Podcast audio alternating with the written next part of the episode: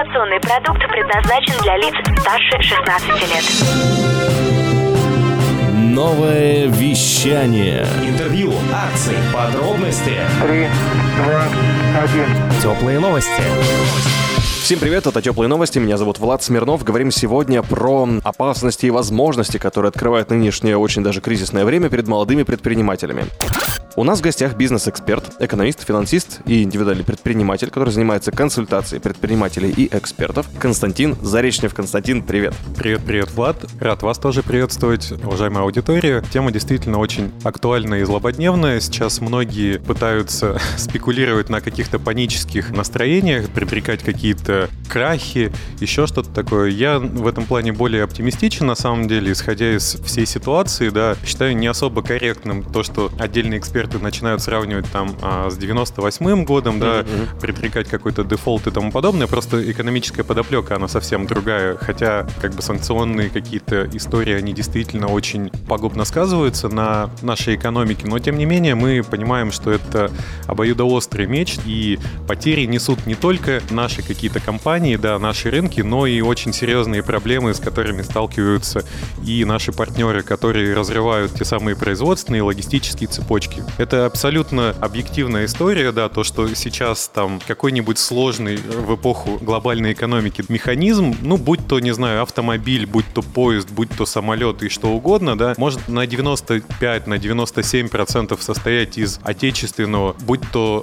наша или европейская страна, оборудования, комплектующих и так далее, на которых он выполняется, но там недостающие 3-5% могут, по сути говоря, свести на нет все эти усилия. И здесь ситуация ровно такая, что, допустим, там без каких-то отдельных ресурсов, которые мы поставляем в те страны, там просто встают отдельные предприятия, производственные цепочки и тому подобное. Плюс вся ситуация с повышенной волатильностью на рынках, да, и энергоносителей, и валютных рынках, рынках акций и тому подобное, она, ну, по сути говоря, это предвестник такого глобального кризиса, да, который уже назревал по всем экономическим теориям цикличности. Сейчас как раз у нас период такой большого шторма, да, который, ну, должен был начать плюс-минус в эти года, там, в этом году или в следующем, потому что по всем показателям, да, у нас сейчас и большие циклы, и среднесрочные, и краткосрочные, мировые, экономические, находятся на этапе спада, и то есть там что-то подобное в любом случае бы случилось, поэтому я больше склонен к тому, что это не случайности. Объективно, да, у нас, если говорить про возможности и про риски,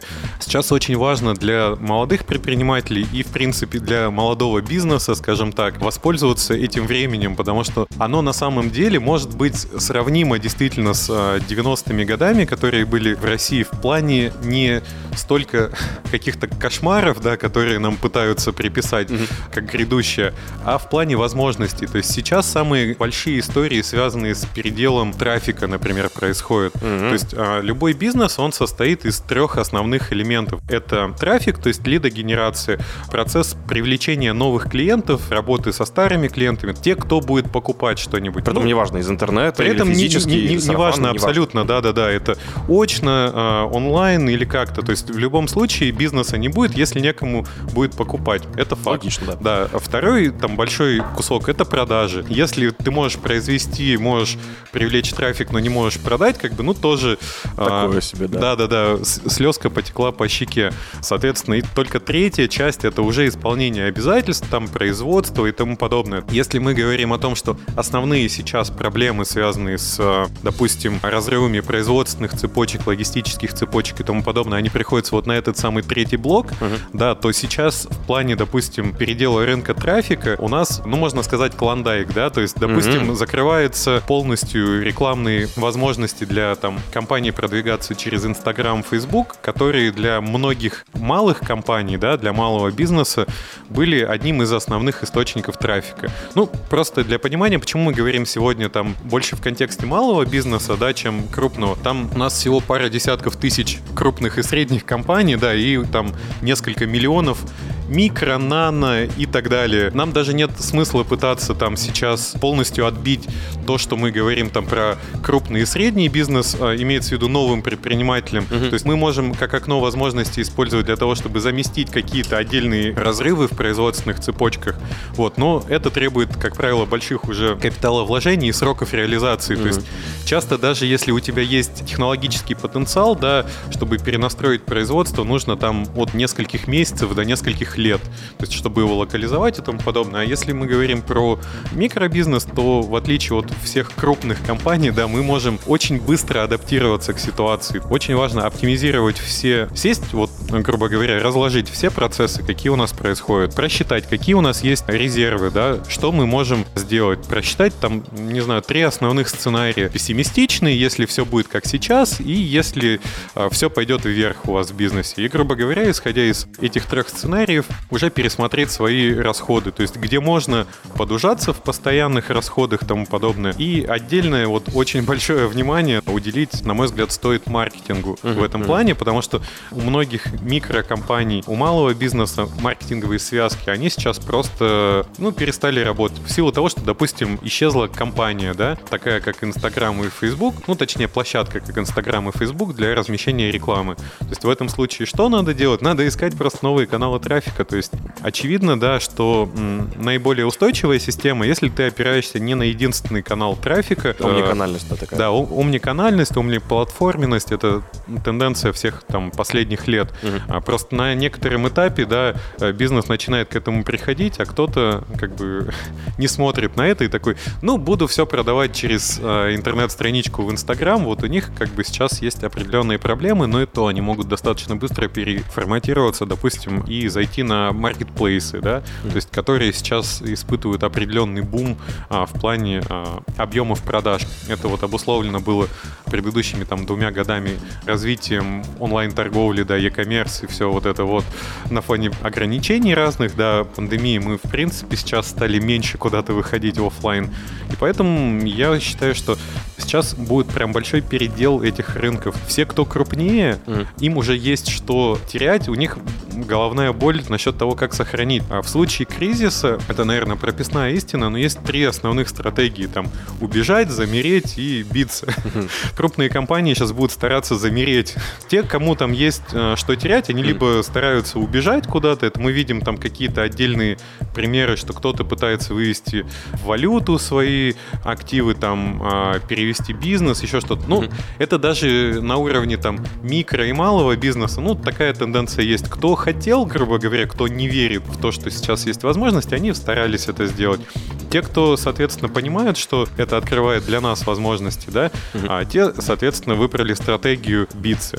И вот наша с вами задача, на самом деле, быть в их числе, потому что, хотя неспокойное время, может быть, повышает риски, но, как давно известно в экономике, чем больше риск, тем выше доходность. Поэтому очень интересная такая метафора есть у ныне почившего господина Гандапаса о том, что весь рынок, да, это банка с фасолью. То есть ты можешь быть фасолинкой, которая находится там на самом дне банки, да, и вот конкуренция уже в устоявшейся системе не дает тебе пробраться выше, мешает. Потом во время кризиса эту банку встряхнули, и ты такой бац, и можешь очень быстро выскочить наверх. Точно так же, как тот, кто был сверху, может опуститься на дно. Поэтому я вам настоятельно рекомендую, ребята, сейчас сфокусироваться на пересмотре своих издержек, сократить максимально постоянные издержки, бюджеты развития и тому подобное. То, что на проекты, которые не самые прибыльные сейчас, то, что не приносит вам деньги сейчас. И очень плотно посмотреть на то, что можно делать с трафиком.